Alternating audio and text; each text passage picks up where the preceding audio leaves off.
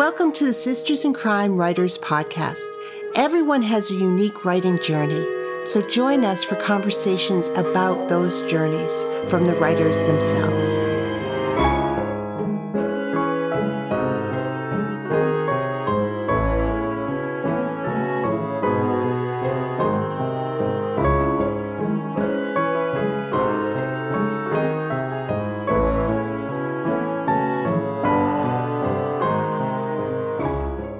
Hi, this is Julie Henriques, Executive Director of Sisters in Crime, and I wanted to pop in here for a quick reminder that from June 1st through July 31st, our Pride Award submissions are open. The Pride Award is for emerging LGBTQIA plus authors who write in the crime genre. Information is on sistersincrime.org's website and also in the show notes for this episode please spread the word. Let anyone know you don't have to be a Sisters in Crime member to submit your materials. Uh, and we're really looking forward to supporting new voices in the crime writing field uh, and new LGBTQIA plus voices. So June 1st through July 31st, check it out on sistersincrime.org. It's not for members only. Thanks so much.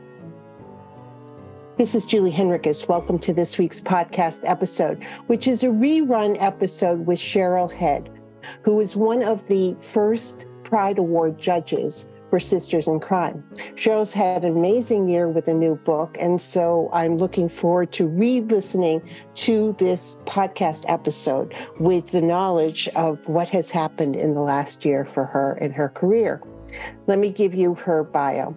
Cheryl A. Head writes the Anthony and Lambda Literary Award nominated and Goldie and IPPY Award winning Charlie Mack Motown Mysteries. The most recent book in the series, Warn Me When It's Time, was dubbed chilling and prescient by the New York Times. Cheryl's latest book, Time's Undoing, a crime novel based on her family's personal tragedy, was an Indie Next pick and an Amazon Best Book of March, and is an Amazon Editor's Pick for Best Mystery, Thriller, and Suspense. Formerly of Detroit, Head's books are included in the special collections of the Library of Michigan and the Detroit Public Library's African American Books List. She is the vice chair of the Bouchercon Board of Directors. She lives in Washington, D.C. with her partner and canine supervisors, Abby and Frisby. I hope you enjoyed this episode. Welcome to the podcast, Cheryl. Julie. I enjoy already being here.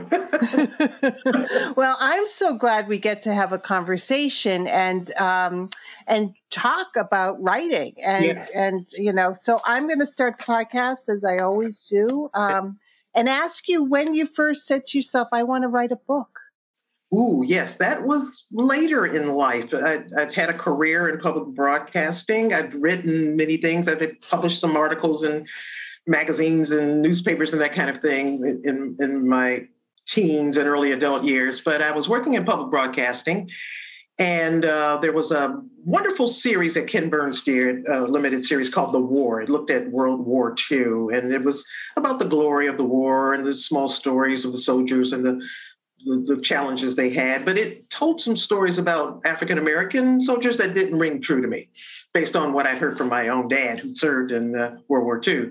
So I thought, well, I'd like to do more research about really what that life was like, to yeah. reconcile what I saw in that doc with what I knew from my dad. Started doing the research, decided I wanted to write a novel about it, about Black soldiers' experiences in World War II, where 85% of them did not go to the front lines but worked in segregated army bases here in Washington D.C. doing menial tasks, things they had done on the farms or they'd done in their their cities, and um, it was a it was a labor of love, a gratifying story to write.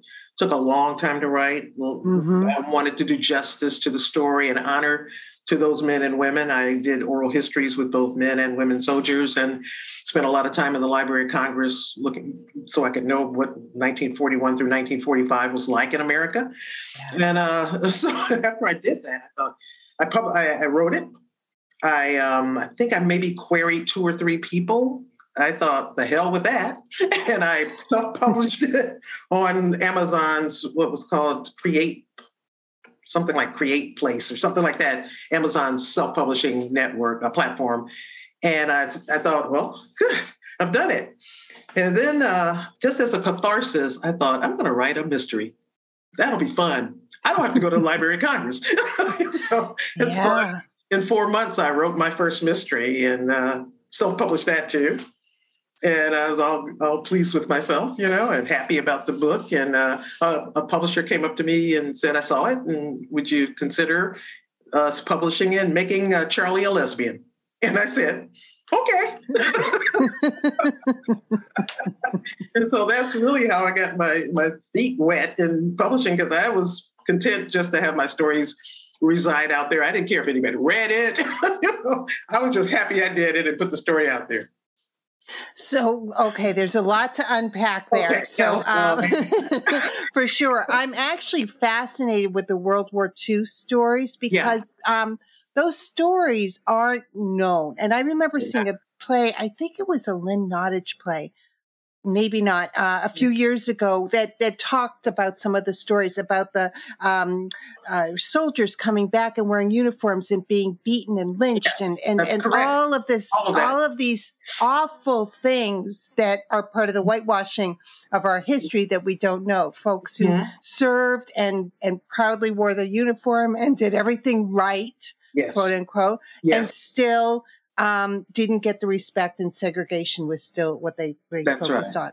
on. so that must have been an emotional journey to like do that research and write that book. Yes, it, it was a really emotional journey for me. And what I found out, Julie, was that there was not a lot written about the home front experience of those soldiers. You know, we, we yeah. talk about the soldiers that were uh, the Tuskegee Airmen. Lots of people know that story. They're brave men, love them.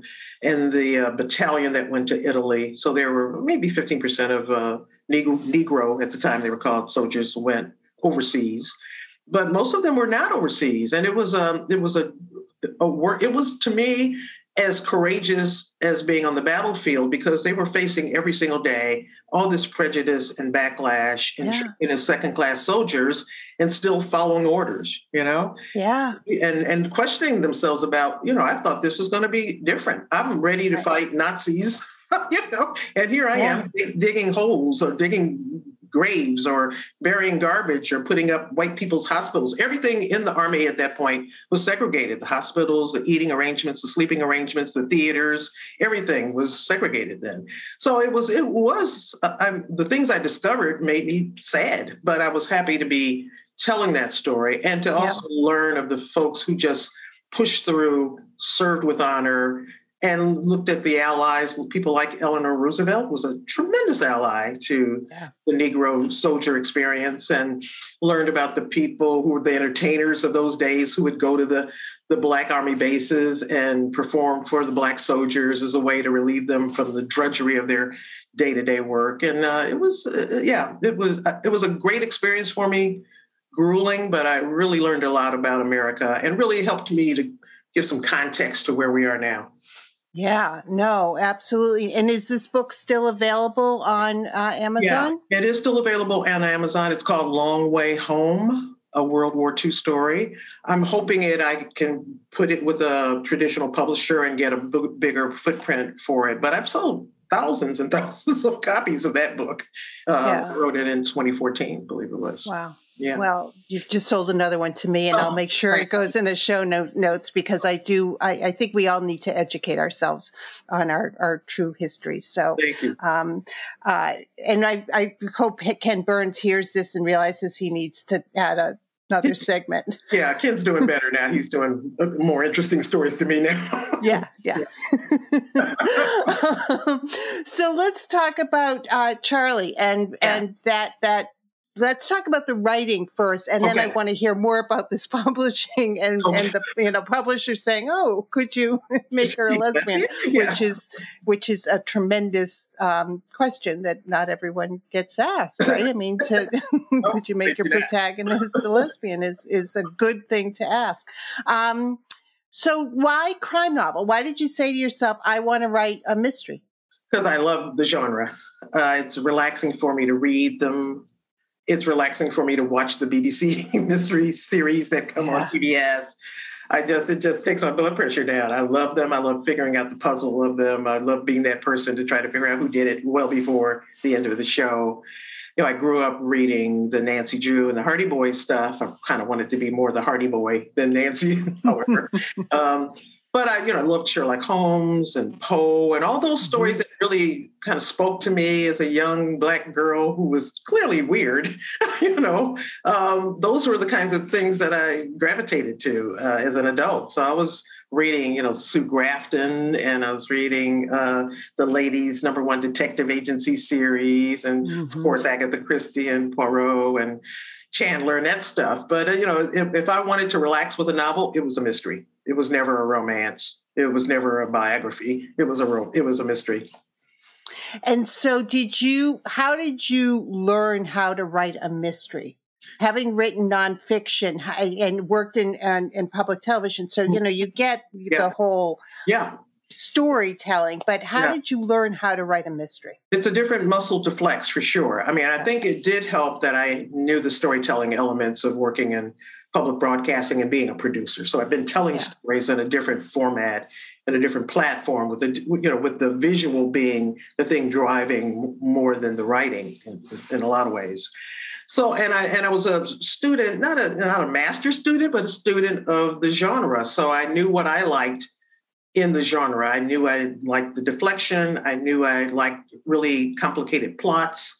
Uh, I knew I liked the quirkiness of the protagonist, the, the, either the amateur or the professional detective or the police officer. I knew I, I understood all those elements kind of inherently, I guess. I mean, I literally didn't study the stuff. And, and that first book was just, you know, I wrote this mystery. It's great. Here it is to the world.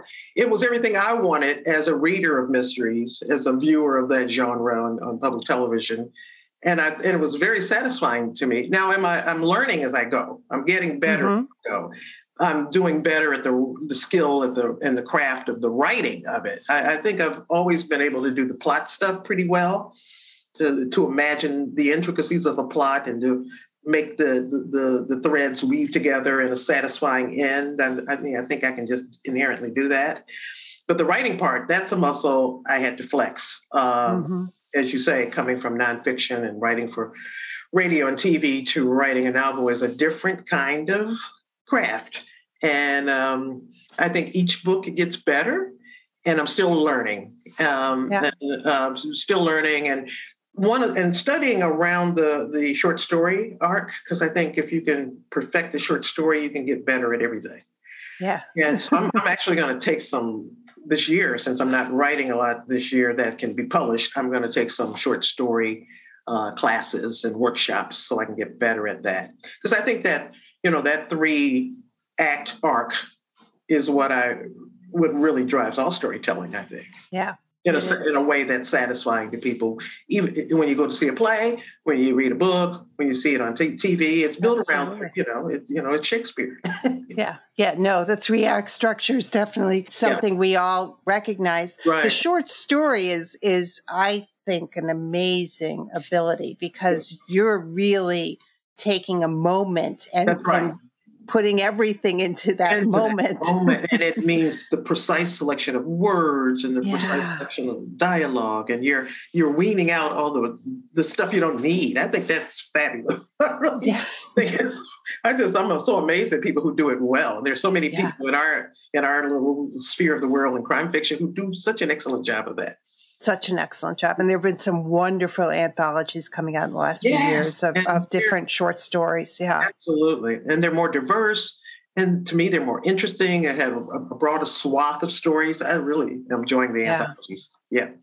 Um, now, are you a plotter or a pantser or uh, a bit of both, or, mm-hmm. or, what's your process like? Well, I've become a hybrid, but I started mm-hmm. off purely as a plotter uh, uh, outlining the story. Uh, the first one was more outlined in my head, to tell you the truth, but it clearly I was following an outline. The second book, all total outline. I was just you know going to the outline and go and going to the outline. Uh, but I realized in the third book that I could just start writing the idea down first, and so I did that for a while. Then I get stuck then I go like, okay, now it's time to do the outline. What's, what's yeah. happening next? So I found that that's a pretty good, that hybrid approach is a pretty good device for me. Um, so I'll jot down the idea, a couple paragraphs, then start writing it. And then to get to a place where I just don't know where to go, and then I'll outline. I did that in graduate school. I would I would write the paper, then I'd do the the table of contents, you know. um, and I, I find in my conversations with folks uh, on this podcast that a lot of people evolve their their way of doing it over time because yeah. the same bag of tricks doesn't keep working. Doesn't necessarily work. Okay. Yeah, yeah. I, mean, I find an outline is a really good security blanket because you know when you do get stuck, you can go and say, "Oh yeah, that's right. I haven't put that there," or maybe let's move that up. So it does become a really nice kind of a cheat sheet or security blanket. I would I would call it more. Uh, so it's good to have, but then I don't know if you're as creative if you're just sticking to the outline. In fact, I know you're not. At least I don't feel I am. Do you have a an idea for a arc on on the not always. series? Not always. Okay. I, I have real, literally written a couple of the books where I don't know who did it. Like halfway through, I'm not sure who did it. So right. that's not always so good. um, so that's that part of the outlining that way helps me to have thought through the whole story Mm-hmm. Uh, and if I'm not outlining, I definitely don't think beyond like what I'm saying in my head is the first few chapters or the first few scenes or that kind of, or the or the usually I'm building around a, a concept usually not around a protagonist or antagonist. It's the concept that turns me on. I'm going like, wow, that's a great idea. And I just start writing it, you know. I, I, I like lots of different parts of the landscape of crime fiction. I haven't written a cozy. I don't know if I can do it. I so admire the titles, you know. but I, I, I, lean, I lean towards noir and I lean towards thrillers, and I kind of want to keep fresh and keep you know amusing myself in the writing. So I, I'll try different things. And you do try different things. You get series and you're, you know, you get standalone and you get mm-hmm. different, you know. So mm-hmm. tell me about your your series first and, yeah. and how how the characters showed up for you. I mean, yeah. was it it would you know, just I want to write a mystery, so you thought about the character, or was the character sitting there with you saying, huh, tell my story. Yeah. Oh, yeah. Okay. So my two uh, conceits are that Black women are natural born detectives. That's the first conceit. So I thought, well, I'm going to make this Black woman a private investigator. That's what we do all the time anyway. We just don't call it that. So that was the first conceit. The second conceit was I wanted it to be about Detroit and be an homage to Detroit, where I grew up, where I was born. Mm-hmm. And I, looking back in my on my life, I was thinking, you know, there's this like 12 mile square area where I spent 80% of my life. You know, went to college there. I worked two different jobs there, and so I thought I'm going to just tell a story about what Detroit feels like to me as a person yeah. who loves it and so that was really what started me just those those two ideas black women can solve problems because that's what we do and what problem would we have in detroit? And i set uh, purposely set the, the series in the mid 2000s of detroit which was a really hard time for the city. Mm-hmm. it, uh, financially culturally racially it was a hard time. Uh, I, I believe that detroit's one of those bellwether cities where things that will show up later in our society and other cities uh, concerns yeah. show up first in detroit i think mm-hmm. la is a city like that there are other places but uh, you know the, the thing around the creativity of detroit plus its experiments around um, social and cultural mixing i think uh, are, are, important things to look at when we look at how uh, america has evolved and do you find now, you know, the further you get from the mid 2000s, yeah. um, are you are you happy that you've made this choice to focus on that time? And you know, do you find that you want to sort of add some current yes things in so that you can mix them in and make them fit? Yeah, I'm, that makes I'm, sense. Now, I'm now thinking, yes, it makes total sense. I now want to jump like 10 years ahead. I really do. And the last book took on some of the current issues around hate groups Mm-hmm. But because it said in 2009 in the first um, administration of, of Obama, it really talks about what's the nascent beginnings of hate groups. Yeah. So it kind of shows an explanation of how these groups both grew and thrived and who's attracted to them and that kind of thing. I wanted to I wanted to understand what was afoot.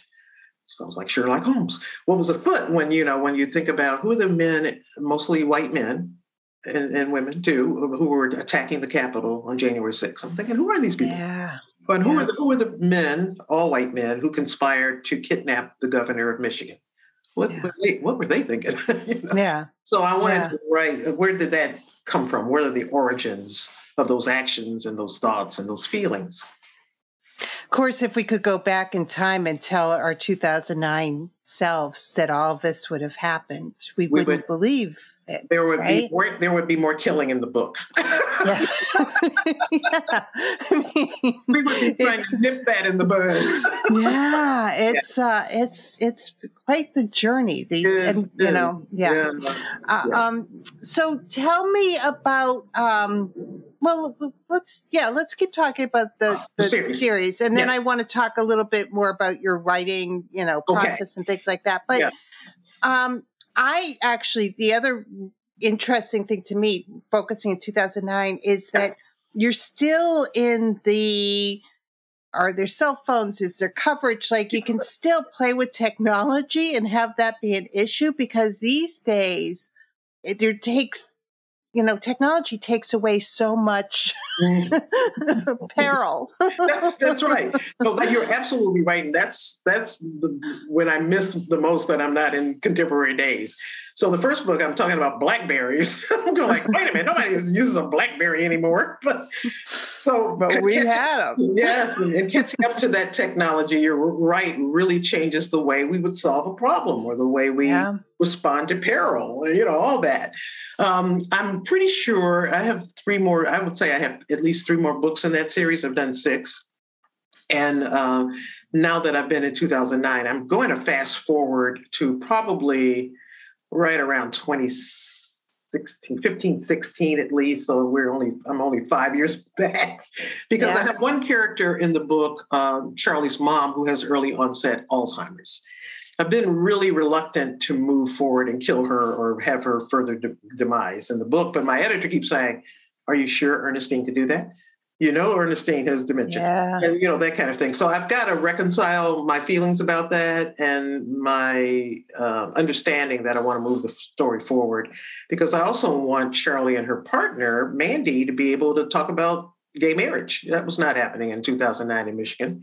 Right. Uh, it was illegal in, right. That time. So there are some there are some issues I want to deal with that are contemporary issues that require me to move the story forward, and I'll do that. Um, I will say, and I didn't really respond to your question about the, the series, that in addition to Charlie and her mom, there are these other, this gaggle of really secondary characters that I love. Um, one is a guy named Don Rutkowski, who was an amalgam of all the white men I knew in Detroit, both good and bad. The ones who helped me, who mentored me, and the ones who irritated the shit out of me. and uh, and I find such joy in writing Don because I can just say whatever the hell I want to say because he would, yeah. you know. So yeah. that part is really a release for me. Yeah and and yet with Don, there is a, traje- a trajectory of his growth in that story because of his proximity to Charlie and his partners, and they're constantly, you know, clucking their tongues at him when he's saying something really racist or dumb or just that kind of thing. And um, and Charlie, who is a person who is a little a little wound up tightly around her emotions doesn't express them very well she's got these mm-hmm. people that help her with that mandy her partner but also her her office manager, Judy um, Novak. Uh, so I've got two Polish American characters in there that I knew growing up in Detroit because Hamtramck's there and it's a big Polish enclave. And yeah. I spent a lot of time there eating food and hanging with people. And I, I, I love uh, kind of the culture, the Polish culture as it showed up in Detroit and what that's about and the connection they had to Black people there. So I, I have fun with that. I have one Hispanic American male there because there is a big group of Hispanic people, like there is all across America now. Yeah. Uh, um, and I wanted to explore how these different races and classes would get to would come together and work together in a really effective way. I think they're I think they're powerful as a team. And I think Charlie is so much better a protagonist because she has them to bounce off of. And, they, yeah. and she has them to pressure her you know, to change. Yeah. yeah. Well, and I also love uh, hearing about this because you're telling a real story. You're telling a story of a city that has that diversity. You're not making right. it up. It's no. true. This is, is this is her lived experience. Yeah, absolutely. Um, and so you're exploring the richness of that and the foibles and the and the challenges and the yes. growth and the pushback and right. and her experience as a black woman which you are uniquely able yeah. to write know oh, i couldn't write her experience right, but i right. could add diverse characters to a book i'm working on if they're if they're if it's true it's yeah. got to be true yes yes i mean i think there's certainly value in the authenticity of own voices writing you know, uh, absolutely. Uh, I always say I think writers should write anything they want. Uh, but but if you're writing outside of your culture, and it's not a, a, third party, you know, third character that's coming down the street, and you're just describing them, them briefly, it's someone who's really meaningful to your story. Then there's a lot of homework to be done, and a absolutely. lot of uh, understanding of that culture that needs to be um, inculcated before you put it down on paper. To me, yeah. Uh, no, I, I think uh, I think readers spot it when it's superficial and it's tropey and it's stereotypical. Yeah, and we want to avoid stereotypes. I think that that's the you know. Yeah. yeah.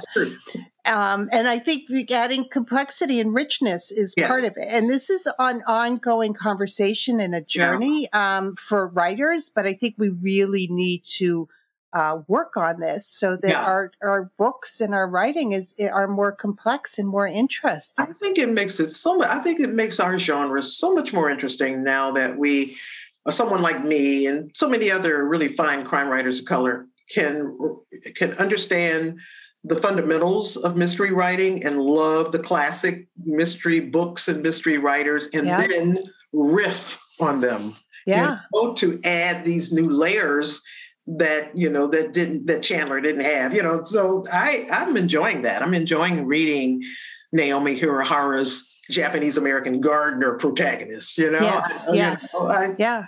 That's freeing to me, and it's and it's much more real. You know. Yeah, well, and it's it's wonderful for me to read all of these uh, wonderful books. I mean, we're in a golden age we of books absolutely. coming out right now yeah. um, that allow me to explore the world with a different lens that's completely different or but also might have some similarities or some places where it's like oh yeah i have that Absolutely. happen too or yeah. you know i mean yeah. it, it's this is part of the human experience and i think it's really wonderful that i think uh, so. and i think our readers demand it of us you know they're they're the world yeah they see the world around them and uh we you know it's no longer cabot cove you know it's no no, it isn't. I mean, and and bless it. I mean, we love we love Jessica Fletcher. We love, we love Cabot Cove, um, but Maine is the whitest state in the entire I've been country. There, and I can attest to that.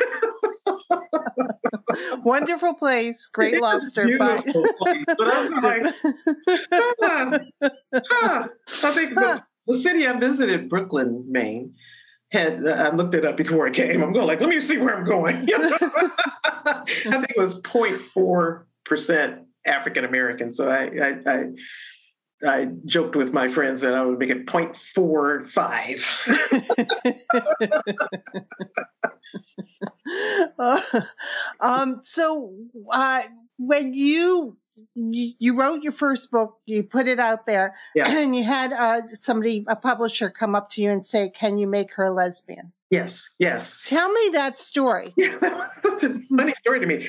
So I had the book out. Uh, I was at a reading. Uh, someone invited me to go to a a festival in Rehoboth Beach. There was a LGBTQ festival, mm-hmm. and um, I'm reading at the bookstore, and the publisher comes to me afterwards and says, "You know, I read your book. I really like it. Thank you.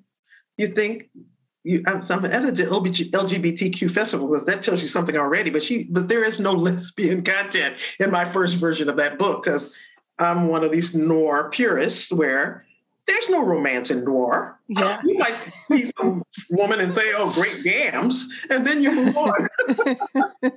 there was no romance in it at all. And so she said that to me. I like the book. Do you think Charlie could be a lesbian? And I said, Yeah, I think she could. And I yeah. went back to my beta readers, and they said, all said to a person, "We thought she was." so I thought, well, this is a little bit easier than I thought. But what I had to do was go and add romance scenes, which was grueling and hard and awful. I'm just no good at it. so I'm looking for some help. You know, I'm putting on my analytical cap. I'm going like, what percentage of romance to mystery should there be in this book? and people go like, I don't know. You know. So I literally had to write. I think I wrote three sex scenes because it just seemed like that was, you know, plopping them into the already written story.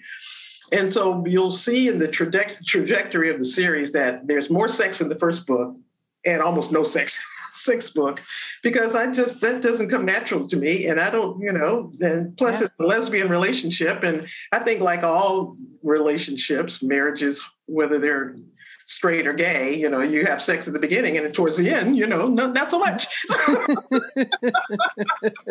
this probably is getting really far away from our purpose of this. well, but I also think, you know, in talking about genre, PI, noir, yeah. you're right. Yeah. I mean, it's not, it's, it's, there, there are certain things that you do. The beauty of writing something that uh, is self-published is that you can go back and write and a second version and that's right and figure that out. Yeah, um. But yeah, no, making it clear. Yeah, about her is probably good. Yeah, I think it's more interesting in some ways, but I don't think they needed the sex scenes. To, I yeah. mean, I think the story's good without them, but yeah, but the lesbians yeah. like it. yeah, well, and also you let everyone know. Oh, in case if in case there was a question, here we go. Very graphic. glad to glad yeah. to help you out with that. um, what's the best piece and the worst piece of writing advice you've gotten? Okay. So the worst piece is write what you know. That just never, I never, I didn't know anything about World War II, but I wanted yeah. to learn about it. And I did learn about it. So I think that's, and maybe it's easier to write what you know, and that's where you start. And of course, the, maybe the, the, the the concept or the innards of the story is all what you know. But after that, you've just got to do the work of homework yeah. and research and that kind of thing. And you know, write what turns you on is, is uh, makes more sense to me.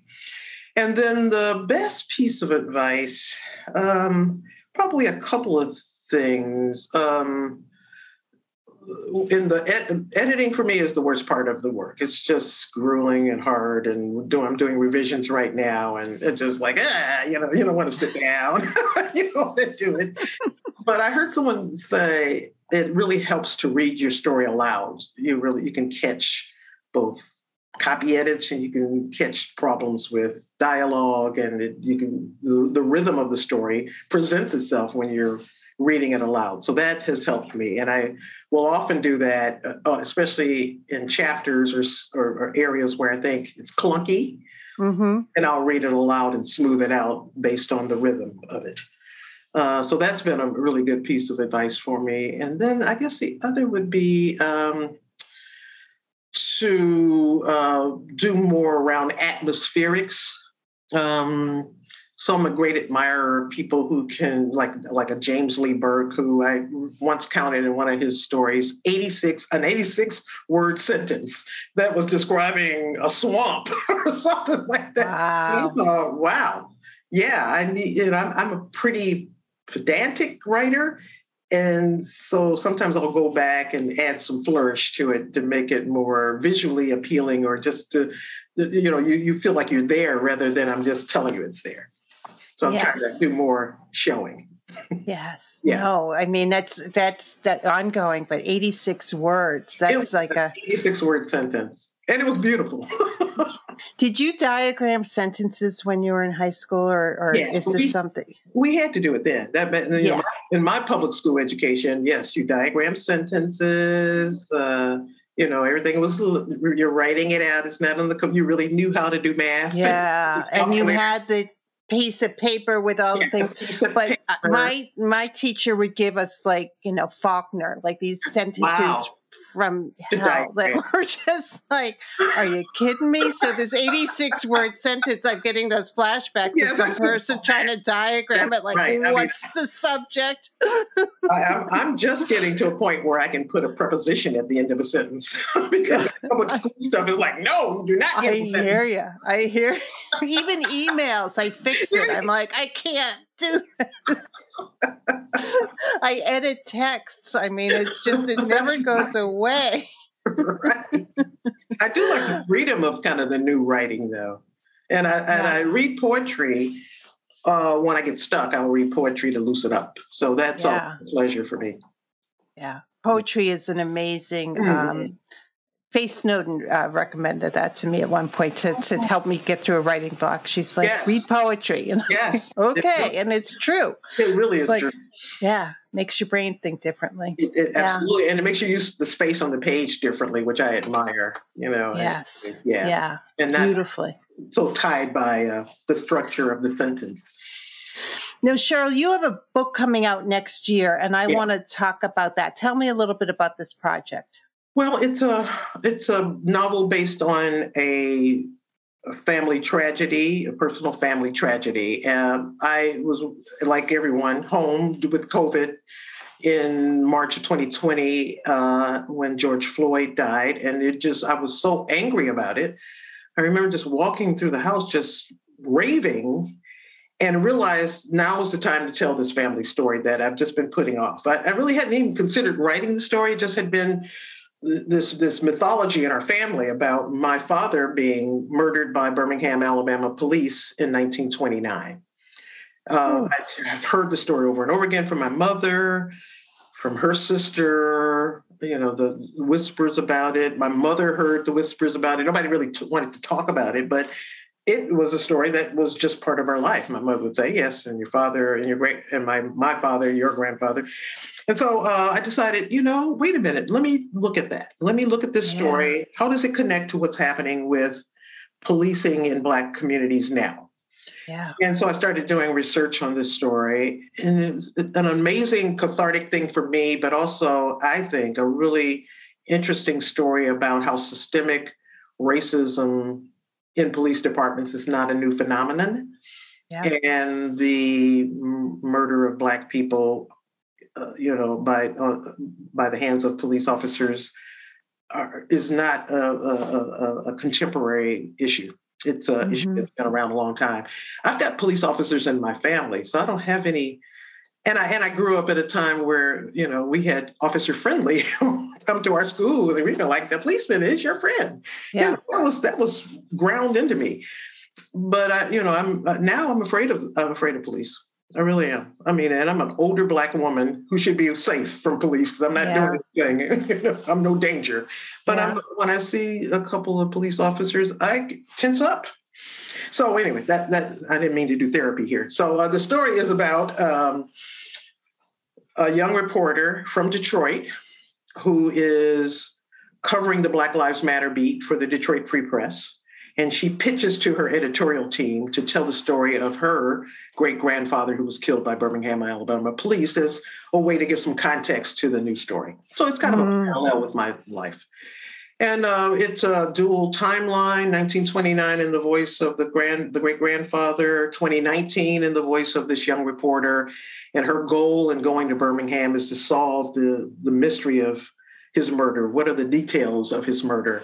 Um, and she does at the end. And um, I think it's a story of, you know, sobering in a way, but there's a romance in it. Uh, she meets some people who helps her, who help her in such an amazing way to tell this story because people want it to be told. They go like, oh, that's awful. How can I help you? And at the end, I think it offers some hope around how cities can change, how communities can change, and how relationships between uh, black and white folks and other people can really change and have changed. I think we've yeah. come, we have come a long way. Still a long way to go. Um, and yeah. so, um, you know, that, it's called Time's Undoing. And uh, I think it's a really good. Story. I'm writing in the middle of revisions right now, so I feel like I'm writing the story all over again. yeah, yeah. But uh, I think it's a good story, and I think I'm hoping it'll have traction for people. And did you, when you were um, looking into your grandfather's murder? Yeah. Did you learn things? Like, I yeah. mean, if family lore, I, have always found that the stories that get passed down, then you start yeah. to research, like, Oh. Like, well, that's not, that's not, that didn't happen. Yeah, I have learned so much now. And I'm, the, the beauty of it is I'm able to tell my 94, 94 year old mother about it. I'm going like, uh, guess what? Ah. Granddad didn't die on in September. He died in June because I have his death certificate now for the first time ever in uh, in your life. so I'm doing the research because I'm looking through newspapers and I actually uh, came across this is amazing to me, and I'm I feel like I'm getting help from you know someone to, to tell this story. I am on Ancestry.com. Mm-hmm. part of my research. Ancestry.com has a relationship with newspapers.com. I sign up for it. And I'm just going through newspaper after newspaper. How are Black folks treated in 1929? What is Birmingham like in 1929? You know, that kind of research. I think I've done, I've done that for two or three months, looking through newspapers on and off. And I came across, finally, looking at a St. Petersburg paper, which is where my family is from, an article that says the headline says, Negro man, local Negro man killed by Birmingham police. And it's about my great, it's about my grandfather. Wow. Lists his name, says he's killed by police for resisting wow. arrest. Wow. And I remember sitting there because it, was, it was almost like a parallel with what my protagonist is doing. And I remember sitting there thinking, oh my God, I have found proof that, wow. that, that this story is not just folklore. Yeah. So wow. We still don't know where he's buried. We still don't know where my grandfather's buried. I'm still doing that kind of research. Um, there's been some Northwestern University has done a big um, expose on the Birmingham police shootings that that end right at 19. I think it ends at 1929 or something like that. So I'm I'm going to call those researchers and see how they got access to their information and what yep. they put in their report and that kind of thing. So there's still some research to do, but the story is in itself written. But my personal story is not totally written yet. Yeah. Wow, Cheryl. Wow. And your mom was was little when all this happened. My mom was only two. So I mean oh. it was oh. literally her relatives telling her what happened and then her telling her children what happened and, and then the siblings telling each other what happened. But it was this constant through line of, of specific facts that are, turned out to be true. You know, you know, it, it's amazing to me. It really is. But my mother's eyesight is not great now, so I'm actually reading her passages. She's like, "You are you going to read me another chapter?" Yes. Oh, oh that's so, great. And, and, she'll say, "It didn't happen that way." And I'll say, "Well, I'll say this is fiction, Mom. I'm like yeah. stuff up too." I made this part up, Mom. and remind me the name again. It's called Time's Undoing. And it's going to be out in 2023, 2023. That's yeah, right. congratulations. So, Thanks. are you? So, this is a standalone. This is a, standalone. You know, I'm, I'm um, writing a sequel to it because I want to. I want to expand on the kind of the, the romance that comes out as a result of, of the reporter's work in Birmingham. So, I have started outlining. oh, that's a, awesome. A, a, sequel. Yeah. Oh, that's awesome. Well, you know, and so, eh, but you're going to keep writing your series as well. Yeah. I, I, again, I think I have at least three or four more books in me, and I've outlined three more stories in the Charlie series. So I'm hoping to do those, but I can't publish them until after this other book comes out. Yeah. Yeah. And you, are you able to work on two projects at the same time yeah. or Yes. Yes. During COVID I wrote a Charlie book, this Time's Undoing draft and a third novel. so yes. Wow. Wow. Good for you, because yeah. so, a lot of people can't. a lot of people couldn't. Yeah, I, I, wrote. I have a standalone. I would. I hope is a beginning of a series of a spinoff of the Charlie book set in D.C. Oh, fun! One of the characters spun off. Oh, good for yeah. you. That's yeah. fun. Yes. um, let's talk just in a couple minutes we have left about the importance of community to writing and to, to being a writer. I mean, yeah. you're uh, um, a member of the crime writing community. You were a judge for the SinC Pride Award last year. You're a member yeah, of Crime Writers of Color. Um, you're a member of Sisters in Crime and other organizations. And so just um, tell, you know, tell me about community and writing for so you. So important. Um, and, and for introverts like I am, you don't always know intuitively that it is important. I, I have a, a, writing group that I work with. They're wonderful to me. They're about the same age, uh, same kind of experience. They can, you know, they are both supportive and comforting to me, and at the same time going like, Cheryl, you know, that is not a good. That's terrible. you, know, kind of you need you need that. You need someone yeah. beyond your loved one who will say, "Oh, honey, that's great." yes, exactly. But then beyond that community, I found that it really helps to have the community of writers uh, that both Sisters in Crime provides, uh, but also the Crime Writers Color group I'm in provides. Mm-hmm. People who just keep you lifted up, you know, who celebrate with you when you have successes and commiserate with you when you have rejections or you have a, a, a the day where you have imposter syndrome, you know, like, sure, you know, you, you know, you're a great writer.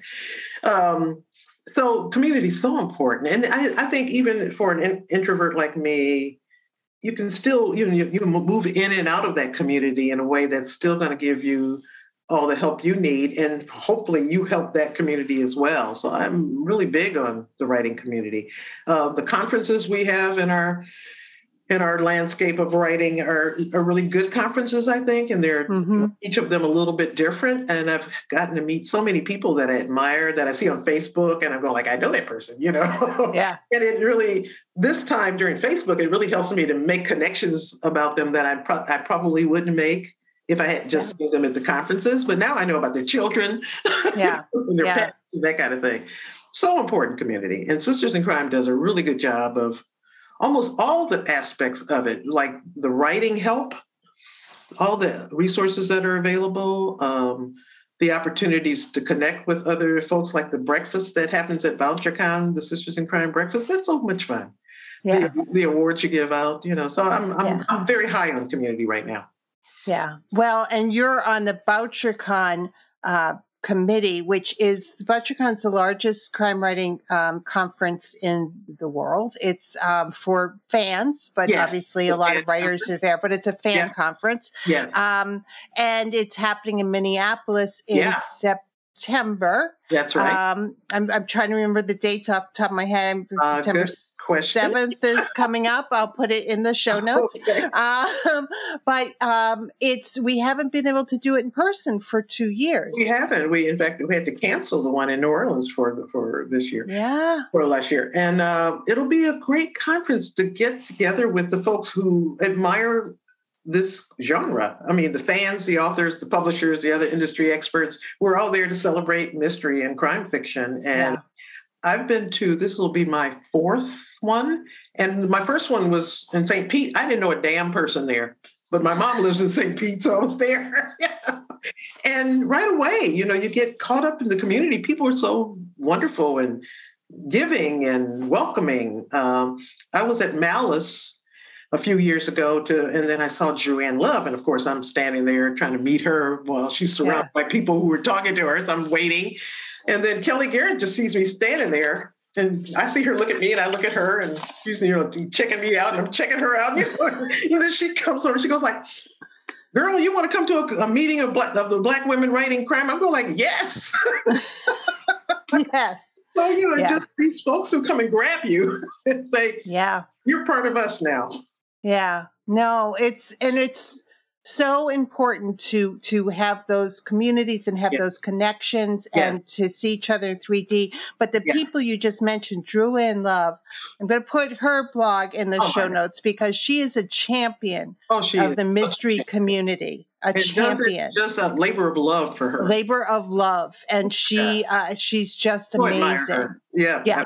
I do too. I do too. All genre, all the subgenre of the of the mystery community. She is so giving. She's a wonderful person, and she does it in a bunch of different ways. She lets yes. you know she Absolutely. she reviews, but she also has a blog where characters come to visit. Yeah. And she also just, you know, will launch a cover. I mean, she's helped so many careers. Um, every month talks about the new releases. I mean, yes, she- absolutely. Yeah. So people should know about her and yes. follow her on social media and yes. meet her at conferences because she comes to conferences. Yes, she does. Um, and Kellye Garrett yes. is um, is uh, just an amazing force. She is. She's an advocate.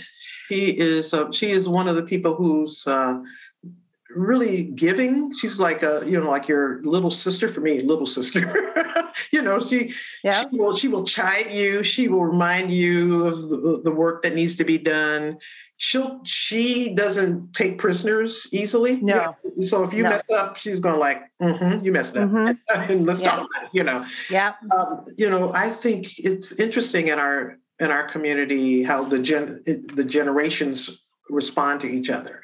You know, uh, there's this cadre of new writers, Kellye's generation and younger, who are just pressing for change and they want it now. You know, yeah. and I'm on, in an older generation where I'm going like they're doing the best they can. It'll be okay. They're doing the best. No. Yeah, Cheryl, but they had their chance. Let's get it done now. you know, and I yeah. think you know it makes sense to me, and I understand that energy and uh, I think we, you know, I think it's such a rich community now. I think that we we don't even know the benefits of it. We won't see them till 10 or 15 years later. Yes. we have this new generation of crime and mystery fans yeah. who are celebrating the work who are watching the new TV shows, who are, you know, writing the new books, who are reading the new books. I mean, I think we're bringing people into the fold because mystery makes sense to them now. You yes. Know, mystery writers yeah. are the ones who observe, see the horizon and go like, this shit is about to happen. I'm sorry. Can you cuss on these? you can, you can. But but you're exactly right. I mean, mystery and crime talks I mean, it's about justice, whatever that looks justice. like and they and to spell out that it looks differently for different people. Absolutely. Take on those issues. Yeah. yeah. And the generation is interesting because I suspect you and I are, are around the same age and and we um we do make excuses for, yeah, for people yeah. behaving badly. That's just yeah. how you sort of navigate it. Because that's how we have had to navigate. You know, yeah, yeah. you know, and, you, and and we also see that change has been made. You know, like yeah. things, uh, things are actually better. Yeah, as bad as it is. bad as it is, the generation ahead of us told us a lot worse stories. so you know, right. right. but I I love this generation coming up because I'm just like let them lead, let me do what I can to yes. support them because they they are taking no prisoners and, oh, and right. you know demanding yeah. change. yeah, yeah, and and I think I think the genre genre will be better for it. The, I do too. The writing is interesting. The topics they're taking on are interesting. The approaches to stories interesting. Yeah. Yeah. They're working together collab- in collaborative ways that are interesting. So it's going to be good and there's joy i mean it's not all you know it's it's all sorts of books and so yeah. you know uh, and all sorts of stories and Absolutely. everything else so that there's joy in the stories and there's exploration and yeah. there's you know it's it's it's a what it's a time of vibrancy Um, Absolutely, that's a great word, vibrancy, and and I would also add commonality. You will see so many stories. You, I'm talking to you readers who have maybe not written a read a book by a person of color or a crime writer of color. You will see so much in there that you recognize and that yes. seems familiar to you, and that yeah. you go like, I got two poodles too. exactly. Think they're going to solve this crime?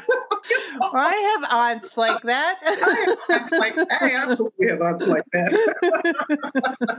no, it's a it's a glorious time um, to celebrate, and I am so glad that we're we had this conversation celebrating Charlie. But I'm really excited about the book next year. Thank and you. Huge congratulations on that. You, it sounds like it's going to be extraordinary. Thank you, Anna. Yeah. So, and thank you for everything you do with Sisters in Crime. Such a lot of work, I know, but you know, just well worth it for us. Yeah. No, it's a it's a wonderful organization and a wonderful community, and I'm incredibly blessed. Thank you, Cheryl. Thank you, Julie.